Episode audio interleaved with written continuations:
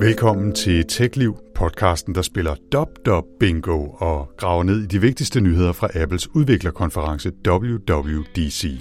Vi har hver især lavet en top 3 med de nyheder fra konferencen, som vi synes er de mest spændende, enten for os selv eller for brugerne sådan mere generelt.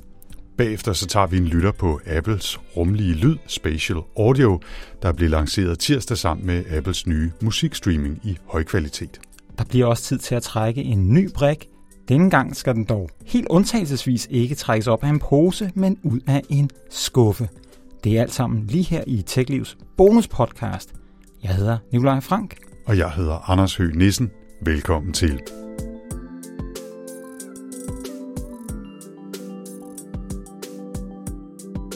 Nå, Nick. Regnskabets time er kommet. Det må man sige.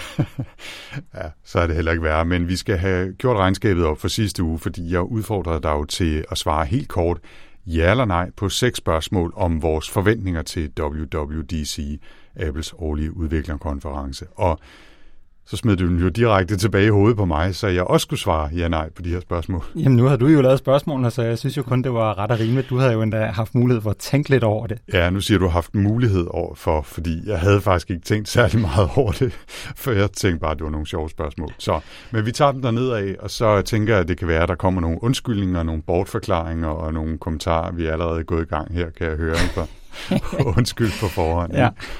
Nå, men det første spørgsmål lød, Apple præsenterer redesignet MacBook laptops i 14 og 16 tommer udgaver med looket fra iPads og den nye 24 tommer iMac.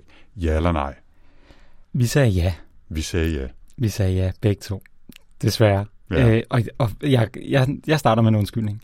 Altså, jeg synes faktisk, det var sådan lidt amatøragtigt af mig, sådan lidt på, på, på bagkant der, fordi ved den her event, der snakker de altså næsten kun styresystemer, medmindre de har et eller andet helt særligt relevant for udviklere i, i deres bonuspose, om jeg så må sige, som for eksempel sidste år var de her øh, nye M1-processorer, fordi der var nogle ting, som udviklerne skulle ændre i deres apps, for at de ligesom kunne køre mm. øh, natively på, på de nye Macs. Og det, og det vil jeg jo kunne sige mig selv, at det er der jo ikke med en ny 14 og 16 tommer, så det, det var lidt øh, røde kinder over, at jeg svarede ja til det, og selvfølgelig fik jeg ikke ret. Nej, det var der så ingen af os, der gjorde, for jeg lå mig at rive med, og det var måske også, fordi der var rigtig mange rygter i dagene og ugerne op til WWDC om, at de her nye 14 og 16 tommer udgaver af, af MacBooken var på vej, og jeg tænkte også, Nå, jamen, de kunne jo godt altså, fremvise sådan en, fordi det er så udviklerrettet, fordi langt størstedelen af brugerne jo køber øh, bærbare computer, så kunne det godt være, at de lige hævde sådan en med, men sådan blev det altså ikke. Nope. Spørgsmål 2, eller påstand nummer 2 fra sidste uge lød altså, iPad OS 15 vil gøre det muligt at placere widgets ude mellem app-ikonerne, ligesom på iPhone. Der sagde vi ja, og det gjorde de så med os. Ja, selvfølgelig. Fordi ja. det var da totalt øh, absurd, at de ikke allerede gjorde det sidste år, hvor det kom til iPhone. Så, så det var lidt en no-brainer. Ja, ja. og de gjorde ovenikøbet det, at man på iPads får mulighed for at vælge en særlig stor udgave af widgets. En widget XL, tror jeg, ovenikøbet de kaldte det. Ikke? Det er jo også lidt en no-brainer. Det passer jo lidt til skærmen. Ikke? Det giver masser af god mening. Det er ja. i hvert fald noget, det jeg glæder mig til at lege rigtig meget med. Jeg er blevet stor forbruger af widgets på min iPhone, og har altid synes, eller har det sidste år synes jeg, det var fuldstændig knald i låget, at på den store skærm, der kan man kun have widgets en, i et bånd ude til venstre. Mærkeligt. Godt. Træeren lød, Apple præsenterer næste version af deres Apple Silicon chip, altså afløseren for den M1, der efterhånden er i næsten alting, som Apple laver. Ja eller nej? Vi sagde begge to ja. Det gjorde vi. Men den kom ikke? Nej, fordi det, det hang jo sammen med den computer, vi snakkede om før. Så det var lidt, hvis man ligesom var faldet over, over den lille øh, forhindring der, så ville man næsten også automatisk falde over den næste her, tænker jeg. Til gengæld så mente vi jo øh, nogle forskellige ting om, hvad den skulle hedde, og, og det blev så fuldstændig irrelevant. Men, men den kan vi lige så gemme til næste gang, selvom altså, jo længere tid der går, jo større er sandsynligheden for, at den kommer til at hedde M2 snarere end M1X. Men den diskussion tager vi, øh, når det bliver relevant. Ikke? Ja. ja. Apple har lige annonceret en øh, opgradering af lydkvaliteten af Apple Music, men deres møgdyre AirPod Max kan ikke spille denne her høje kvalitet. Lancerer Apple en ny version af hovedtelefonerne, spurgte jeg. Ja eller nej? Vi sagde, ja, jeg sagde i hvert fald nej. Ja, det gjorde jeg også. Ja. Øh, og det var måske også svært at forestille sig, at de skulle lave en opdatering af hovedtelefoner til 5.500 kroner, så et halvt år efter, efter eller sådan noget. Ja, det, det, det ser ikke så godt ud. Nej. Femmeren lød, shortcuts er i hvert fald for nogen blevet et uundværligt værktøj i hverdagen, men det fungerer kun på iPad og iPhone. Kommer shortcuts til Mac'en? Du sagde ja. Det gjorde jeg. Jeg sagde nej. Gjorde du det? Ja, det gjorde jeg nemlig. Det var ikke så godt. Nej, det var nemlig ikke så godt. Jeg var virkelig, altså jeg har virkelig glædet mig til det, og jeg håbede på det, men jeg tror, jeg er blevet brændt lidt for mange gange med nogle af de der features, man går og drømmer om, så jeg, jeg tænkte simpelthen, de trækker den et år mere. Ja. Men, men shortcuts kom til macOS. Det gjorde det, ja, og ja. de kaldte det lige frem, tror jeg, sådan the future of automation, eller, eller noget af den dur der. Ja. Men altså, der har jo været den her Automator i mange år, som er lidt forgængeren, kan man måske godt sige, fra, mm. for, for, for shortcuts, mm. hvor man jo også kan, kan styre funktionalitet sådan i sådan en lidt kodeagtig udgave. Så. Ja, og det, og det bliver super, altså super sjovt at, at lege med shortcuts på Mac. Altså, øh, jeg bruger en del shortcuts i hverdagen. Jeg er absolut ikke den mest avancerede, og mange af dem, jeg laver, dem kopierer jeg og tilpasser øh, så, så de passer til mine behov, men altså det er sjældent, jeg laver noget helt fra, fra bunden. Og det er også tit faktisk, at jeg støder på, at når så prøver jeg at gøre det, og så er der en, en eller anden app, der ikke kan noget, jeg gerne vil, og så dør det jo lidt der. Ikke? Men noget af det, der har holdt mig tilbage også, var, eller er, at jeg altid synes, det har været lidt irriterende, ikke så at kunne gøre det samme på Mac'en. Fordi jeg kan godt lide, at man ligesom bruger det samme på, på alle platforme. Så jeg glæder mig rigtig meget til at prøve at lege med, med shortcuts på macOS. Ja, og måske bare lige som en, sådan en, en, en hurtig lille forklaring af, hvad man eksempelvis ville kunne gøre med sådan et shortcut på en Mac. Det er, hvis du nu bruger de samme tre øh, apps samtidig altid sat op på den samme måde på skærmen, så har du, kan du lave en lille, en lille genvej, som du trykker på, og så står den skærm bare sådan, som du gerne vil have den. Præcis. Ja. Jeg tror også et øh, sjette spørgsmål med øh, i sidste uge, og det var egentlig sådan lidt bare grebet ud af den blå luft. Øh, FaceTime har haltet noget efter Zoom og Teams og Skype i det forgangne års tid, men vil Apple lancere nye features i FaceTime for at forsøge at tage noget af videomødemarkedet tilbage, ja eller nej? Og du sagde ja, og jeg sagde nej. Og igen fik jeg ret. og du har nok vundet den her udfordring, hvis man kan tale om at vinde noget. Det er jo bare øh, ja. en venskabelig dyst. Men øh, det var virkelig en det, hvor jeg lavede kæmpestor facepalm bagefter, ikke? fordi altså, så, det var bare en idé, jeg havde fået. Faktisk ikke et rygte, jeg rigtig havde hørt nogen steder, eller læst nogen steder. Men jeg tænkte bare, det giver da oplagt mening. Og så var det det første, de gik i gang med at snakke om. Altså, og der var tonsvis af nye features. Det var ikke bare sådan en lille ting. Det var, at man kan dele ting og se video sammen, og lytte musik sammen, og dele øh, skærmbilleder, og øh, altså, nå. Ja, og det var virkelig, som du siger, det var det aller, aller første, de præsenterede i hele præsentationen. Så det var en, det var en hård start for dig. Ja, det var lidt, det var lidt ondskabsfuldt. Men Nick, øh, så var der faktisk en, som du havde frygtet, at jeg ville bringe på banen. Hvad var det? Jamen, det var jo, øh, det var jo et, noget, som jeg selv havde forudsagt for lang tid siden, nemlig at jeg troede, at de ville præsentere det første udkast til det styresystem, der kommer til at skulle køre på nogle Apple-briller på et tidspunkt. Og det gjorde jeg jo blandt andet ud fra, at invitationen til den her udviklerkonference var et billede af en udvikler, som havde et kalenderikon, ligesom der så ud som om, at det sad inde i brilleglasset. Som du allerede nævnte dengang, kunne det godt ligne, at det bare var et genskær for den computer, personen sad foran, men det havde de jo selvfølgelig gjort meget, meget bevidst, Apple. Og øh, jeg synes egentlig, det var en lille smule øh, for drilleagtigt at, at, at køre folk sådan øh, af sporet på den måde der. Mm. Så det gjorde de jo ikke. Der var overhovedet ikke noget nyt styresystem, eller noget om AR, nærmest overhovedet. Nej. Ja. Så øh, det, det, der var du glad for, at den ikke kom med i bonusposeudfordringen. Ja, jeg synes alligevel, at jeg har tabt lidt på den der, men jeg har vundet i det hele, og det er jeg glad for.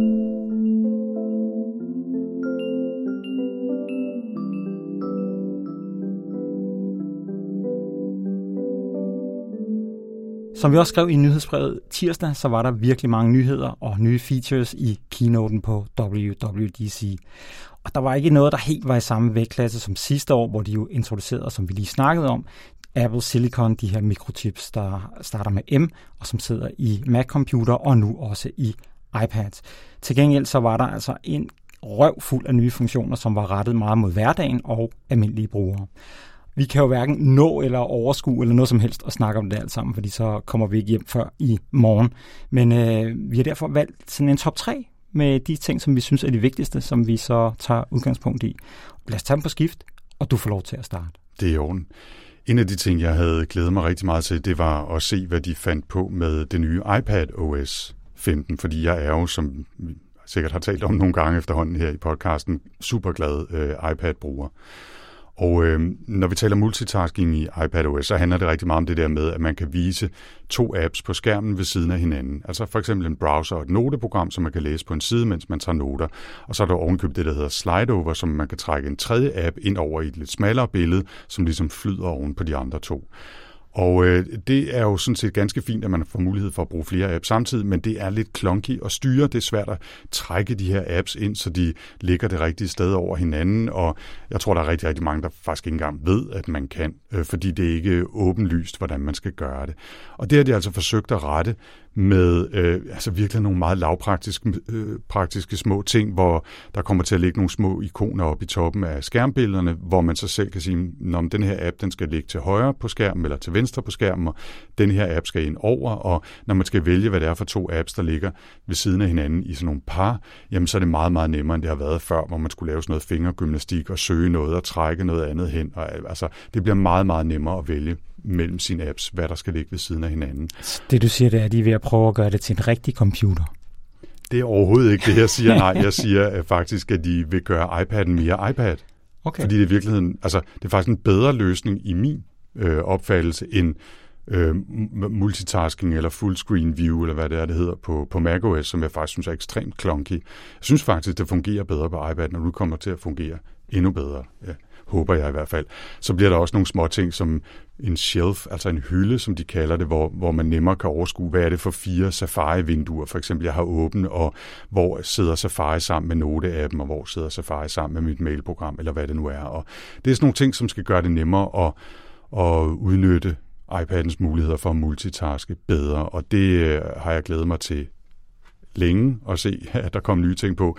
Det er desværre ikke en fuldstændig omkalfatring. Der kom ikke noget radikalt nyt på banen, men det kunne være meget sjovt at se dem tænke det om fra bunden. Men en masse gode nye øh, tweaks af ting, der har været svære at, at arbejde med hidtil. Så det var fint. Ja, øh, jeg bruger faktisk nærmest ikke min iPad, og, og det jeg bruger den til, det er mest bare sådan at, at sidde og surfe lidt en gang imellem. Så det er nok ikke noget, jeg kommer til at få så meget gavn af, men, men øh, jeg glæder mig til at høre, hvordan det virker, når du får lov til at prøve det på et tidspunkt. Hvad har du valgt som øh, din første? Jamen, jeg har, jeg har lavet sådan en, en lille overskrift, der hedder familiefeatures og det lavpraktiske. Står der i hvert fald her i, i, i mit manus. Øhm, og det er også sådan lidt et snydetrik. I stedet for kun at, at vælge en lille funktion, så har jeg ligesom samlet en lille pakke inde under den her, okay. den her overskrift. Ikke? Jeg sætter øh, mig lige ned. Så. Ja, okay. Ja. øh, for en af de ting, som jeg, som jeg har gjort rigtig ofte på en Mac, det er det der med at, at bede nogen om at dele skærmen med mig. Mest min mor, for at kunne hjælpe hende med forskellige problemer. Og der har altså været en stor udfordring med, at det kunne man ikke gøre på en iPhone eller en iPad. Og det kommer man til nu at kunne simpelthen dele sin skærm med en anden bruger. Og det bliver altså en kæmpe hjælp, særligt i forhold til det der med at hjælpe folk, der nogle gange har nogle vanskeligheder. Jeg har prøvet det der med, at så har jeg måttet bede hende om at holde at holde sin telefon op foran kameraet på sin Mac, og så sådan, ej, lidt tilbage, og den er ikke helt i fokus, og lidt tilbage igen, og så skal hun trykke på to ting, og så skal den op igen.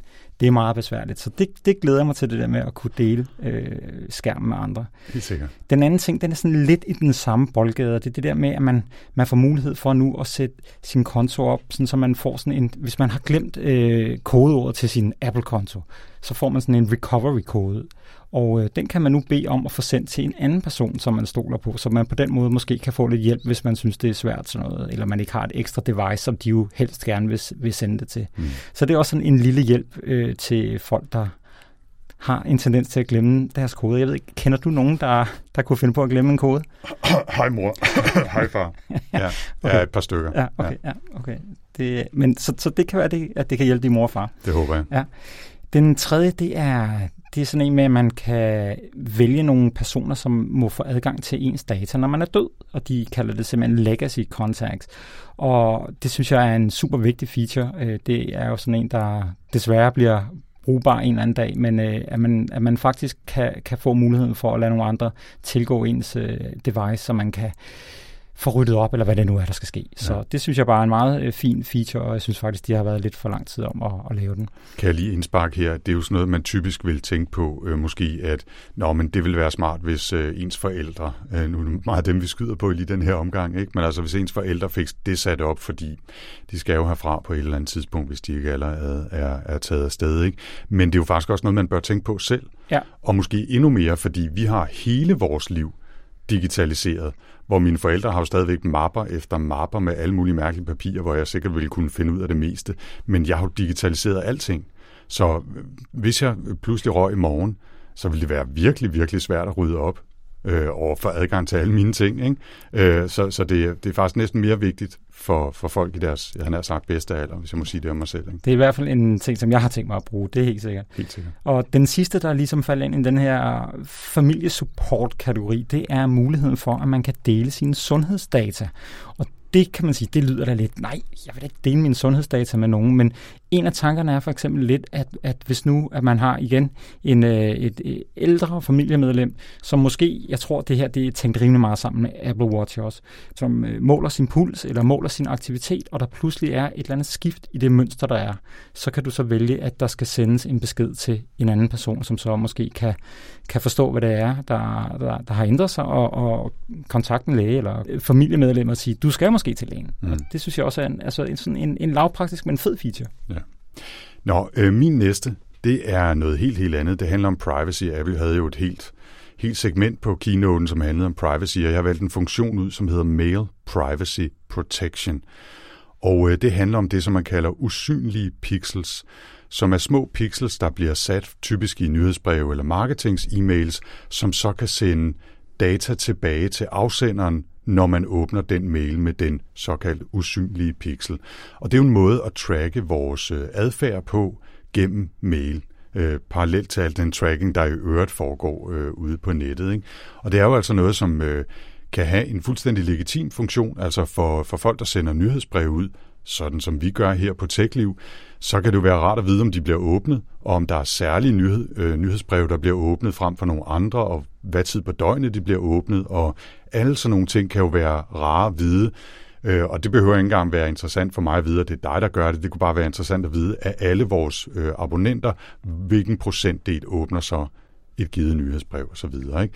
Men der er jo også alle mulige mindre legitime anvendelser, ikke? altså markedsføringsmails, og Nå, men vi har sendt en spam-mail til Nick, og nu åbner han faktisk, så ved vi, at han er der, så nu sender vi ham 20 mere. Ikke? Øh, altså den, den type øh, mere eller mindre kriminelle anvendelser. Ikke?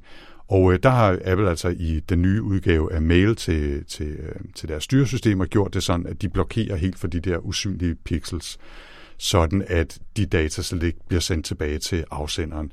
Og det er jo synes jeg så helt personligt, en fantastisk funktion. Det var noget, øh, Hey allerede introducerede e-mailtjenesten Hey, som vi har snakket om tidligere sidste år, som fuldstændig integreret del af deres øh, e-mailtjeneste, og det var fantastisk. Ja, men jeg må erklære mig helt enig. Jeg, er, jeg, jeg, jeg synes også, at det er problematisk med den der tracking, og det, som jeg håber, der kommer ud af det, det er jo, at der bliver opfundet en ordentlig måde at gøre det på. Præcis som du sagde.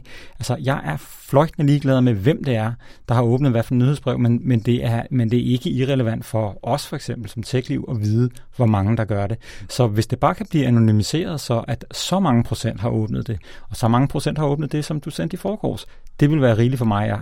Det, det, andet, er, det andet er helt ligegyldigt. Så, mm. så det håber jeg kommer ud af det, og det kunne jeg godt forestille mig, at der bliver lavet en ny standard, så man kan få anonymiseret data. Og det er jo faktisk fuldstændig det samme, når du kigger på besøg på hjemmesider, hvor at øh, de fleste hjemmesider har jo noget analytics kørende. Der findes efterhånden rigtig mange virkelig gode privatlivsfokuserede øh, analytics-værktøjer, og vi bruger øh, på TechLiv et, der hedder Plausible, som øh, der behøver man ikke engang at sætte en cookie. Jeg kan overhovedet ikke se, hvem det er, der besøger hvad, men jeg kan se, hvor mange der besøger hvad. Mm. Og, og det, det er det samme sted, vi skal hen med det andet. Helt sikkert. Øh, min eneste usikkerhed i forhold til det her, og jeg må indrømme, jeg har ikke gravet dybt ned i, om der er kommet nyheder siden selve keynote, men jeg kunne ikke lige umiddelbart huske, om de havde nævnt, om det var opt-in eller opt-out. Fordi det vigtige er jo, at det skal være opt-out. Altså det, de her privatlivsfunktioner, de skal være slået til som standard, og så skal man vælge dem fra, hvis man har en eller anden årsag til det. Og det håber jeg altså også, det gør med det her. Jeg er ret sikker på, at det bliver fuldstændig som med den der nye app, Tracking Transparency, som de lige har rullet ud, at der kommer en pop-up op på din skærm, der siger, vil du aktivere det her, eller vil du ikke, hvor de forklarer det. Det er, cool. det er jeg næsten 100% sikker på, at det er sådan, det kommer til at fungere. Cool. Så. Din nummer to? Min nummer to på min top tre, og det er altså i helt vilkårlig rækkefølge, øh, og det, det skal handle om Siri. Fordi jeg er jo en ret aktiv Siri-bruger, godt nok på engelsk, fordi at øh, på dansk, der er Siri altså lidt som en åben benbrud. Ikke? men men øh, en af de ting, som de gør, det er, at de gør, at Siri kan fungere uden internetforbindelse i en del situationer. Mm. Og nu er det ikke fordi, at jeg har en dårlig netforbindelse eller noget, som er mit problem, men det, der i virkeligheden ligger bag det, at man ikke har brug for en netforbindelse, det er, at Siri begynder at kunne forstå dine stemmekommandoer direkte på device. Altså i stedet for, at din, den optager din stemme, sender det til skyen og sender resultatet tilbage, så kan de simpelthen lægge den funktion direkte ned i den sikre enklave på, på telefonen. Og det synes jeg er en, er en mega fed funktion. Altså det er sådan noget, du kan styre musikken eller sætte en timer. Alle sådan nogle ting kan du gøre, uden at de behøver at sende stemmeoptagelser til sig selv. Så det er jo på den måde, at det er en privatlivsting, men det er også øh, noget, der meget gerne skulle give et øh, hastighedsboost i, hvor hurtigt Siri responderer. Og der vil jeg bare sige, lige på den her, der er Apple altså noget bagefter Google. De har gjort det her i et stykke tid med forskellige funktioner. Blandt andet kan, kan du transkribere helt sindssyge øh, monologer, du holder til, til en, en Pixel-telefon, Android-telefon øh, på engelsk, som den transkriberer nærmest perfekt uden internetforbindelse. Så der er altså virkelig store muligheder der. Den anden ting, som jeg synes er, er rigtig interessant, det er, at Siri nu for første gang begynder at blive delvist åbnet op til tredjepart. Fordi i, i, i det smarte hjem, der lige nu, der snakker dimserne ikke rigtig sammen, men der kommer du til i efteråret, når de her nye styresystemer kommer, og, og kunne stemmestyre et device, som der ikke er et Apple-logo på, med Siri. Og sådan som det fungerer, sådan som jeg opfatter det fungerer, så kræver det, at det her device selvfølgelig har en, en mikrofon i sig, og så kræver det også, at du enten har en HomePod eller en Apple TV, en eller anden Apple dem, som ligesom er din hub derhjemme. Og øh, så, så det er ligesom den, den benytter til at, at, at bruge Siri til stemmestyring. Så det er ikke sådan, at, at de andre firmaer får lov til at integrere Siri ind i deres produkter, men de får ligesom lov til at, at hvad, hvad skal man sige, at sende optagelsen videre over til den anden dims. Ikke? Mm. Så det synes jeg også er, er, er rigtig interessant. Ja. Så den tilbage til dig, Anders. Din tredje og sidste. Ja, min tredje, det er den funktion, eller lille suite af funktioner, som de kalder for Focus, som i virkeligheden er lidt en, øh, en smart øh, udgave af Do Not Disturb, øh, altså den der funktion, hvor man øh, sætter en... Forstyr ikke. Forstyr ikke, hvor man sætter en halvmåne til øh, for at, at ligesom slukke for alle notifikationer og, og sørge for, at man ikke bliver vækket af sin telefon midt om natten om den slags.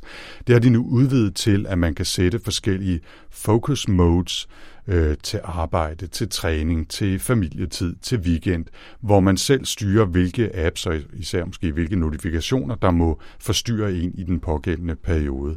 Øh, og det synes jeg altså er rigtig smart. Altså jeg er sådan en, der i hvert fald prøver at Altså jeg har sat det op sådan, at øh, forstyrre ikke slår til på et bestemt tidspunkt hver aften, og først øh, åbner for, for telefonens notifikationer igen på et tidspunkt næste morgen. Øhm, og, og, og, og kunne tilpasse det hen over døgnet og hen over ugen, vil jeg faktisk synes var rigtig fedt. Øh, så, så det glæder mig meget til at prøve at lege med. Øh, på iPhone for eksempel, der kan man også sige, at jeg har alle mine øh, arbejdsrelaterede apps liggende på en, en af mine skærme, og den vælger jeg så bare overhovedet ikke bliver vist i weekenden. Så når jeg sådan sapper frem og tilbage med mine skærme øh, lørdag eftermiddag, så kommer jeg ikke lige pludselig forbi min arbejds-e-mail, og så kommer jeg til at åbne den osv. osv. Ikke? Jeg, jeg er helt enig i, at det er super spændende, fordi altså lige nu, der har jeg for eksempel sat forstyr ikke på min computer, fordi at vi står og taler sammen, og det helst ikke skal sige ding, når der kommer en, en e-mail ind. Og på den måde, der vil jeg jo få muligheden for at lave et podcast mode, som jeg kan, kan, kan sætte til, når, jeg, når, jeg, når vi optager her. Og så, så, så kan jeg sige, når der er enkelte personers beskeder, som måske er så vigtige, at dem vil jeg gerne øh, give lov til at, at komme igennem. Og så, så det synes jeg er, er fedt. Og så som du, øh, det nævnte du faktisk ikke, men at det synkroniserer jo også på tværs. Så hvis du har sat din telefon i podcast mode, så kommer din computer og din iPad også til at, at gå i det samme mode. Så det er sådan en, en det er i hvert fald et forsøg på det der med at få os til at være mere til stede i, i virkeligheden, og få os til at, og ligesom også når man, hvis man har brug for at arbejde koncentreret, at man så får slået Instagram og Facebook-notifikationer og sådan noget fra. Så om det virker i praksis, det er jeg lidt i tvivl om, men jeg, alle de tiltag, der går i den retning, synes jeg er vigtige. Ja. Øh, jeg er glad for, at du lige nævnte det der med, at det bliver synkroniseret på tværs af devices. Det er vigtigt. Og så lige i forhold til det der med, at det bliver brugt, så, så tror jeg netop det der med, at man automatiserer det, eller sætter et, et schema op for, hvornår man er i hvilke modi, må det vel hedde i flertal, er enormt vigtigt. Ikke? Altså ligesom jeg har sat op til den bare automatisk går I, forstyrrer ikke klokken et eller andet 21.45 hver aften og åbner igen 6.30 næste morgen, så kan jeg sætte op, at min telefon holder weekend, eller at jeg er på arbejde fra 8 til 18, eller hvornår det nu er, og træner på, og så videre, så videre. Ikke? Men at man automatiserer det, laver det efter et schedule, eller siger, hver gang jeg åbner den her app, så går jeg i fokus-modus. Mm. Øh, modus. Mm. Og det synes jeg er, er enormt vigtigt. Jeg tror, kommer til at betyde en forskel i forhold til, om det bliver brugt derude. Måske de på et tidspunkt også kommer til at kunne integrere den med kalenderen, så hvis man har et eller andet møde, så går den automatisk i mødemode. I don't know. Det kunne man sagtens forestille sig, ja. ja. Du ringer til Team Apple og foreslår det. ja. Okay. Din sidste? Ja, min sidste, det er, det er den, altså, og jeg bliver næsten lidt træt af det, øh, men, men uh, Apple de har fundet et, uh, et af deres gode gamle ord, som ikke har haft et plus efter sig. Mm-hmm. Og så satte de et plus. iCloud Plus. Det, der er ikke mange produkter tilbage, som ikke har et plus nej, efterhånden. Det er altså ikke. Men iCloud Plus, det, det, det går ud på, at dem, som i forvejen betaler for lagerplads i iCloud, og det er der jo ret mange, der gør typisk, fordi at de har deres billeder liggende der, at de kommer til at få et par sådan ekstra bonus services med i pakken. Og den ene funktion, det er en, der hedder Hide My Email, og den gør det ligesom muligt, at man kan oprette unikke e-mailadresser til alle services. Og det er jo en ting, som jeg faktisk i forvejen gør, og jeg synes, at det er en, en, en super god idé. Tanken er jo lidt det der med, at hvis et firma nu deler din adresse med nogle andre, eller begynder at spamme dig, så kan du simpelthen bare lukke den ene unikke e-mailadresse ned, så får du aldrig mails på den længere, men det går ikke ud over alle de andre services, du ligesom har signet op til. Den anden del er jo det der med, at hvis der er nogen firmaer, der har et eller andet sikkerhedsbrud og mister hele deres kartotek over alle deres brugere, så kan det godt være, at de har mistet din e-mailadresse, men så går du også bare igen ind og lukker ned for den. Det synes jeg er, er, er en rigtig smart feature. Mm-hmm. Den anden ting, jeg vil nævne, det er jeg tror, du er oppe på flere end tre ting nu. Men, Nej, men, det er, men okay. den hedder iCloud Plus jo. Okay, ja, ja, ja. okay. Så, så, ja, okay. Altså, og inden under den, der var også det Apples svar på en VPN-forbindelse. Men selvfølgelig skal det ikke hedde en VPN, når det er Apple, fordi VPN er selvfølgelig ikke godt nok. Så der hedder det en uh, Private Relay, kalder de det. Men tanken er altså, at det fungerer ligesom en VPN.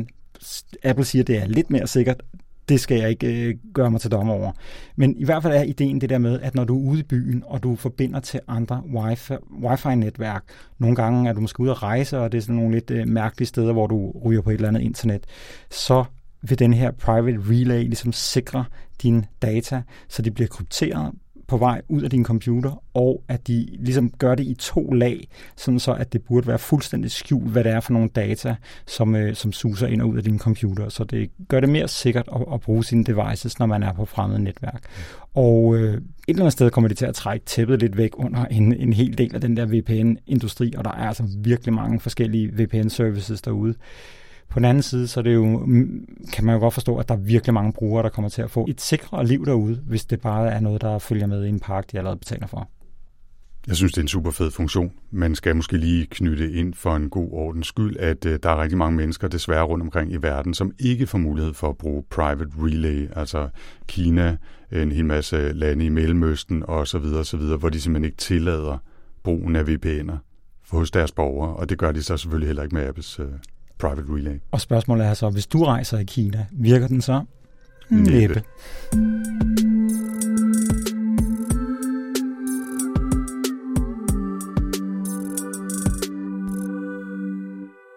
Alle de her øh, nye features, vi har snakket om, Nick, øh, de kan jo hentes af folk, der har en udviklerkonto og et, øh, et device, som de er villige til, måske ikke virker, fordi der er en eller anden version, der ikke fungerer så godt. Så kommer der offentlige betaer i øh, juli måned, mens almindelige mennesker i store anførselstegn må vente til september, måske endda oktober med at få de nye styresystemer og de nye features. Men Apple de slap jo en enkelt ting løs ud i det fri til offentlig afbenyttelse for betaling øh, i mandags, nemlig de nye features til Apple Music Spatial Audio, som også hedder Dolby Atmos, hvis man ikke er inde i Apple, og øh, deres Apple Lossless, altså højkvalitets øh, streaming. Og det har du leget med, ikke? Ja, jeg har leget med den ene halvdel af det, fordi jeg har jo altså ikke noget udstyr, der kan spille lossless, så hvordan det fungerer, det ved jeg ikke.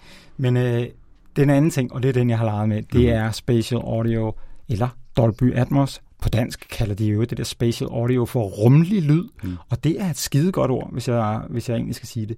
Nogle kalder det også 3D-lyd.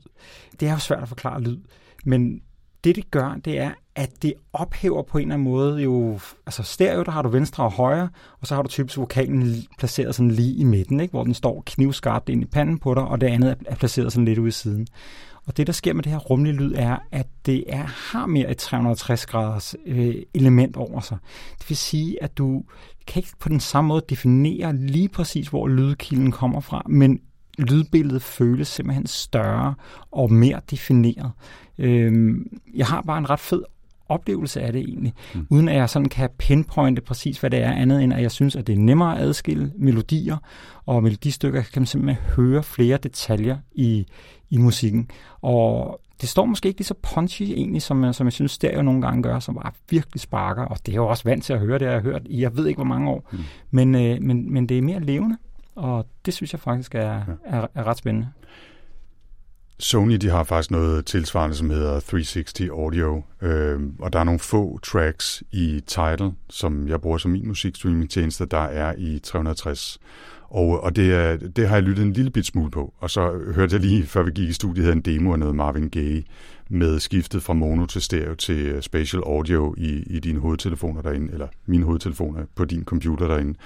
Øhm, og det er, det er lidt en speciel oplevelse, øhm, og, og det er klart den der, at, altså når man hører musik i hovedtelefoner, så føler man altid et eller andet sted, at musikken er inde i hovedet på en. Men det er som om, det åbner sig mere her, som det føles som om, man står midt i musikken, mere end at musikken spiller ind i hovedet på en, hvis man kan forestille sig det. Det, det føles i hvert fald for mig som det skifte. Om det er noget, man har lyst til, og om alle sange fungerer lige så godt og sådan noget, det tror jeg måske, at, at jeg vil stille mig mere tvivlende over for. Forløbet er det også kun et meget lille antal albums og, og sange, der ligger. Altså vi taler tusinder i stedet for de der 70 millioner eller 75 millioner sange, der ligger i, i musikstreamingtjenesterne for tiden. Men det bliver interessant med nogen albums garanteret at høre det på den måde. Altså ting, der er virkelig velproduceret, hvor måske ovenikøbet fra starten i studiet har tænkt lidt over, hvor skal de forskellige elementer ligge. Ellers så kan det komme til at føles ligesom film, der bliver 3D-ficeret efter, at de er optaget i 2D. Og så sidder han bare og tænker, det er jo mærkeligt, og jeg kan se, at nu har I lagt et eller andet pseudo-3D-element ind i her, for at forsøge at skabe noget dybde i billedet, som ikke var der fra starten så. Og det er, en, det er en ret interessant forskel på de to ting der, fordi når vi snakker om lossless, altså nu får du musikken i den kvalitet, som den oprindeligt var tænkt i, det, det giver jo 100% mening og det vil komme rigtig mange øh, albums til gavn. Det andet her, der skal du tilbage og genmixe de gamle albums, og det er også derfor, det kommer til at lyde mærkeligt for dig. Og der tror jeg, der bliver en, en kæmpe forskel. Altså Apple snakker jo om, at, at først gik vi fra mono til stereo, nu går vi fra stereo til Dolby Atmos eller Spatial Audio. Det tror jeg faktisk delvist, de kommer til at have ret i. Jeg tror, at der bliver det her skift, fordi jeg tror, det er jo langt fra alle albums, der kommer til at blive øh, mixet om. Og der er mange af de gamle sange, du har hørt hundredvis af gange, som kommer til at lyde mærkelige, fordi de var tænkt på en anden måde. Ikke? Mm. Men fremadrettet, der tror jeg, at musikere og producer i den grad kommer til at gribe det her format, fordi det giver dem nogle nye muligheder i forhold til at tænke lyduniverser, og hvordan man placerer lyd i forhold til hinanden, hvordan ting kan, kan rykke rundt i lydbilledet, øh, som, som giver nogle nye muligheder, og sådan har musikken altid været. Ny teknologi er med til at ændre, hvordan musik lyder. Altså den elektriske guitar, synthesizeren, vi har jo været der med masser af de her ting, og der tror jeg faktisk, at det her kommer til at, at, at gøre, at lyden fremadrettet kommer til at lyde anderledes. Så jeg synes, det er super spændende.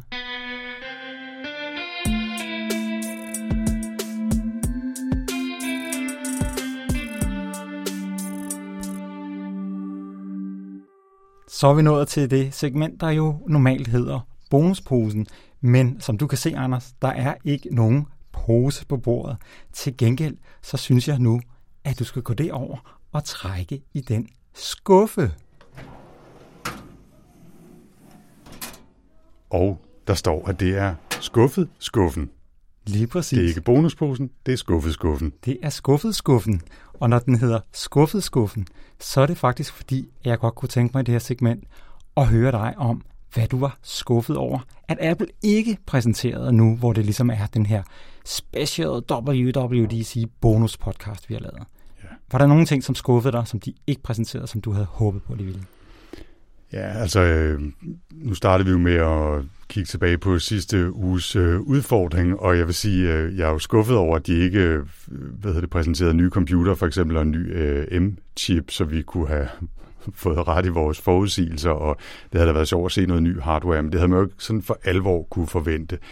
Sådan lidt mere øh, konkret i forhold til nogle af de nyheder, der kom eller ikke kom på, på WWDC, så havde jeg glædet mig rigtig meget til, at iPad OS øh, og iPad'en fik noget mere kærlighed. Altså, vi har talt lidt om nogle tweaks af multitasking-funktionerne, som jeg synes var okay, men jeg havde virkelig håbet også, at de vil understøtte bedre muligheden for at bruge eksterne skærme med en iPad. Altså, at man ikke bare ser et spejl af sin iPad-skærm op på en, et eksternt display, men at det bliver håndteret på en eller anden bedre måde, så det føles som en, ligesom når man sætter en bærbar computer til en ekstern skærm, at det ligesom bliver en forlængelse af det, i stedet for bare en spejling.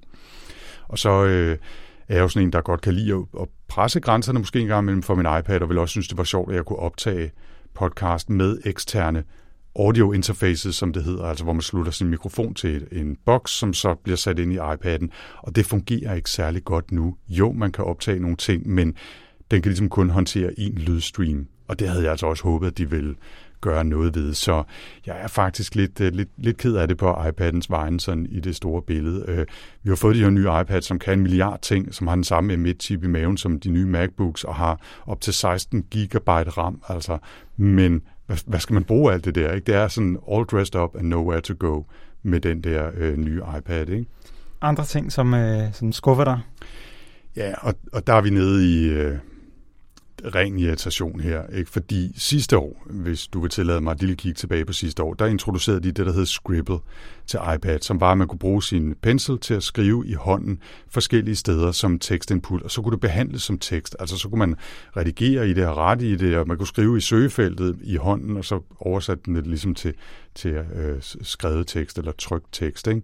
Det fungerede ikke på dansk, og det gør det stadigvæk ikke så introducerede de noget nyt, der hedder live text, som er en videreudbygning af det her, hvor man, hvis man tager et billede af, øh, af et skilt eller et telefonnummer, så, kan, så bliver det ligesom analyseret, og så kan man gøre noget med det telefonnummer på billedet. Man kan kopiere det som tekst, eller ringe op, eller gå ind på et link, hvis det er det, der står på et skilt i baggrunden, så, øh, og man har taget et billede af det. Fungerer det på dansk? Nej, det gør det heller ikke. Det kom så på lidt flere sprog, spansk og nogle kinesiske dialekter osv., men stadigvæk ikke på dansk. Og jeg, jeg forstår det godt, vi er et meget, meget lille sprogområde, men jeg bruger min iPad så meget, og jeg ville synes, at de funktioner var fantastiske i hverdagen. Ikke? Og det er lidt blevet en, en ting, det der, ikke? Fordi de har også øh, gået ret meget ind i, i oversættelsesverdenen. Der er dansk heller ikke et sprog, som du, du kan vælge, og den, den udvider de også i år, hvor du nu kan hvad hedder det, sætte simpelthen hele din computer op til at, at oversætte det her sprog til det her sprog, og der kan du så heller ikke vælge dansk. Og vi har jo også snakket om det med, med HomePod, som jo ikke officielt er tilgængelig i Danmark, og det er jo simpelthen fordi, at Siri fungerer så dårligt på dansk, at de ikke vil sælge produktet endnu. Øh, så, så, så der er altså et eller andet med det der med, at, at de små sprog i, i mange henseender stadigvæk bliver, bliver sprunget over, og det kan, godt, det, det kan jeg i hvert fald godt give dig ret i, kan være lidt irriterende, helt mm. klart.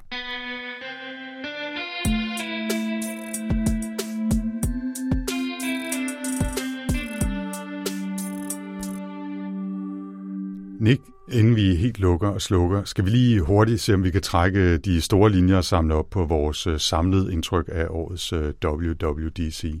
Ja, det synes jeg da. Det synes og jeg. jeg kunne godt tænke mig at spørge, øh, nu var det jo en virtuel event igen, og de havde forsøgt lidt noget med at have memojis i, øh, som publikum i salen under Tim Cooks øh, velkommen og så videre, men ellers var det jo sædvanligt sådan videoproduktioner rundt i hele Apple Park og så videre. Gik det godt nok? Altså, man vender sig jo til det, men, men altså, Google har jo lige holdt deres øh, event for tre uger siden. Der havde de godt nok kun 10 eller 12 Google-ansatte siddende med masker på og sådan noget, men der var mennesker, og de lavede det live. Det synes jeg altså godt, Apple kunne have gjort også, fordi det, det giver bare noget andet. Det der med, at det er, er, er levende, både i forhold til øh, oplevelsen, men også, der er noget på spil, og det er der ikke, når det hele er, er foroptaget, så bliver det den der lange reklame, selvom at de prøver at gøre det meget menneskeligt. Så, øh, mm. så det, det synes jeg da var, var ærgerligt, men altså, ja. ja, man vender sig til meget. Ja, det er jo lidt vilkårende, kan man sige. Til gengæld så leger de jo en del med øh, transitionerne fra den ene taler til den anden og alt muligt spag, så noget af det virker sådan lidt morfar gumbetung. Det er, men jeg synes, de, de prøvede da i hvert fald noget, at det ikke bare er, når nu klipper vi til den ene, nu klipper vi til den anden. Ikke? Så det er sådan, det er. Øhm, en ting, jeg, jeg tænkte lidt på, det var, at øh, Apple er jo midt i nogle store sager. Øh, der er en retssag med Epic, der er ved at blive afgjort, og de har haft en del ballade med deres udviklere omkring øh, Apple Tags i deres øh, app-butik og en række andre ting, og også politisk er de i sigtekornet hos øh, både øh, amerikanere og europæere øh, i, i øvrigt, ikke? Øh, monopollovgivning og så videre. Ikke? Øhm, jeg synes, de forbigik det fuldstændigt. Og det var måske også det rigtige at gøre, og måske var det også forventet, men der var virkelig ikke noget sådan, hey, altså, øh, vi skal nok rette det hele, og vi har hørt jer, vi, vi gør en hel masse for jer, de nævnte det nærmest ikke. Øh, med ord, vel? Og i det hele taget, hele den her keynote, altså indtil de sidste, altså der, måske da der manglede fem minutter, der havde de stort set kun snakket om ting, som var direkte møntet på helt almindelige brugere. Det var først til allersidst, der lige kom sådan et par drøs af nogle ting, som var som var sådan decideret for udviklerne, og det er jo en udviklerkonference, så det er ikke fordi, at de har også nu, de har mange, mange flere sessions efter den her store keynote, så det er ikke fordi, det er sådan helt unormalt, men, men der var ikke noget, nogen følelse af, at vi har ekstra stor fokus på, på jer i år, så der kværner de altså bare løs. Og hvis jeg så skal trække en sidste ting ind her for mit eget vedkommende, så øh, var det åbenlyst, at det var en hel masse små ting. Altså, nogle lidt større, nogle lidt mindre, men små ting. Og det er selvfølgelig også uretfærdigt, når man sammenligner med sidste år, hvor de introducerede det her kæmpe store skifte fra Intel til deres eget Apple Silicon og de her nye chips, vi har nævnt flere gange i dag også. Men, men det var et, et, øh, et lille år. Altså, og, og det er jo fint nok og fair nok, og vi får sikkert øh, meget spas ud af mange af de her funktioner, når de sådan for alvor bliver introduceret, men, men det føles helt klart som et, et øh, mellemår, øh, og så må vi se, hvad der sker næste år. Ikke? Absolut, men jeg vil bare sige, og det gælder altså igen nu, hvor vi lige har været forbi Google, Microsoft og Apple. Man skal også huske på, at det er et år, hvor folk har arbejdet hjemmefra, så man kan også vente om at sige, at det er faktisk ret imponerende, hvad der egentlig kan lade sig gøre og, og udvikle, når man sidder hver for sig. Og der er det selvfølgelig en fordel, kan man sige, at det er, er, er baseret på kode, som trods alt måske er noget af det nemmeste at, at, at lave på, på fjerndistance, men jeg, jeg synes faktisk, at, at på den måde, så synes jeg også, det er imponerende, hvor meget man egentlig kan lave på sådan et uh, corona-år der. Mm. Så. Hvis vi lige her til sidst skal sende en eller anden form for tema på de her nyheder, så sådan som jeg ser det, så, så var det meget, altså du siger, det er mange små ting, men det er meget sådan noget anvendeligt, altså noget, du rent faktisk kan bruge. Det er ikke bare tech-funktioner, som gør det hele lidt smartere. Det er sådan noget med hjælpe ældre, bedre øh, sundhedsfeatures, mere privatliv. Altså sådan nogle ting, du en til en kan bruge i din hverdag. Og det synes jeg faktisk er, er en fed ting, og det er altså også en ting, som Google også er altså også meget gået ned ad den vej. De har jo, jeg tror deres nye slogan er sådan et eller andet med et, et mere hjælpsomt Google, tror jeg faktisk, de kalder det. Og jeg synes, det er, der er noget fedt over det der med, at man rent faktisk tænker over, hvad der hjælper folk, og man ikke bare udvikler tech for, for techens skyld. Så. Og det var lidt sådan, jeg oplevede det her. Ja skal vi lige huske at nævne her til allersidst, at vi jo, som vi også har nævnt tidligere, snart vil kunne prøve nogle af de her funktioner i kommende beta-versioner af iOS og macOS og så videre i de kommende måneder. Men det er jo altså først til efteråret, at de færdige versioner af styresystemerne øh, begynder at ramme alles maskiner, så vi for alvor kan danne os et indtryk af, om funktionerne giver mening og er hjælpsomme øh, og giver sådan nemmere hverdag derude, også for quote-unquote helt almindelige mennesker. Ja, og hvis du bare ikke kan vente med at prøve noget nyt, så er min anbefaling, og skal vi kalde det ugens tip nu, når vi er her, det er, prøv det her Spatial Audio Dolby Atmos. Det kræver faktisk ikke andet end et par høretelefoner, og så hvis du ikke abonnerer på Apple Music, så har de helt klart en eller anden gratis prøveperiode, som du kan prøve. Og der er altså også andre musiktjenester. Jeg tror blandt andet Tidal, der har noget af det her Spatial Audio derude, så, så, så prøv det. Det er altså øh, rimelig interessant. Og med det er vi nået slutningen af bonusudgaven af TechLiv-podcasten. Vi vender tilbage igen i næste uge i standardversionen. Det lyder så kedeligt, det er det absolut ikke. Der er både korte nyheder og fokus og tips og bonusposer og hele balladen. Ja, vi håber, at I var glade for den her lille ekstra øh, bonusepisode, som vi valgte at smide ind, som jo... Ja, det ved jeg ikke. Det gjorde vi bare, fordi vi havde lyst til det. Tilbage er der bare at sige, altså at TechLiv-podcasten vender tilbage igen allerede om en uge, lige her i din afspiller. Jeg hedder Nikolaj Frank. Og jeg hedder Anders Høgh Nissen. Vi høres ved. Tak for denne gang.